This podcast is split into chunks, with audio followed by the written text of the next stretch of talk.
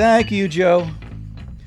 Listeners, as WFMU continues their month of May behind the scenes broadcasting, my show today will give listeners a, a peek into what goes on during our rooftop windsock inspection.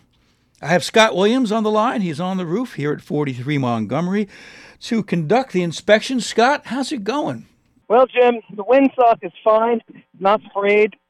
Uh, it seems responsive to the nice breeze we have up here today. So you're satisfied? Yes, I am. I'll be heading back down to my office to update the sock log.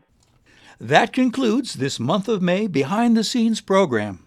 Coming up next is Radio Ravioli with songs of the pipelines and praise. It's all about Fabian. Of course, it's with host Olivia. Here she is.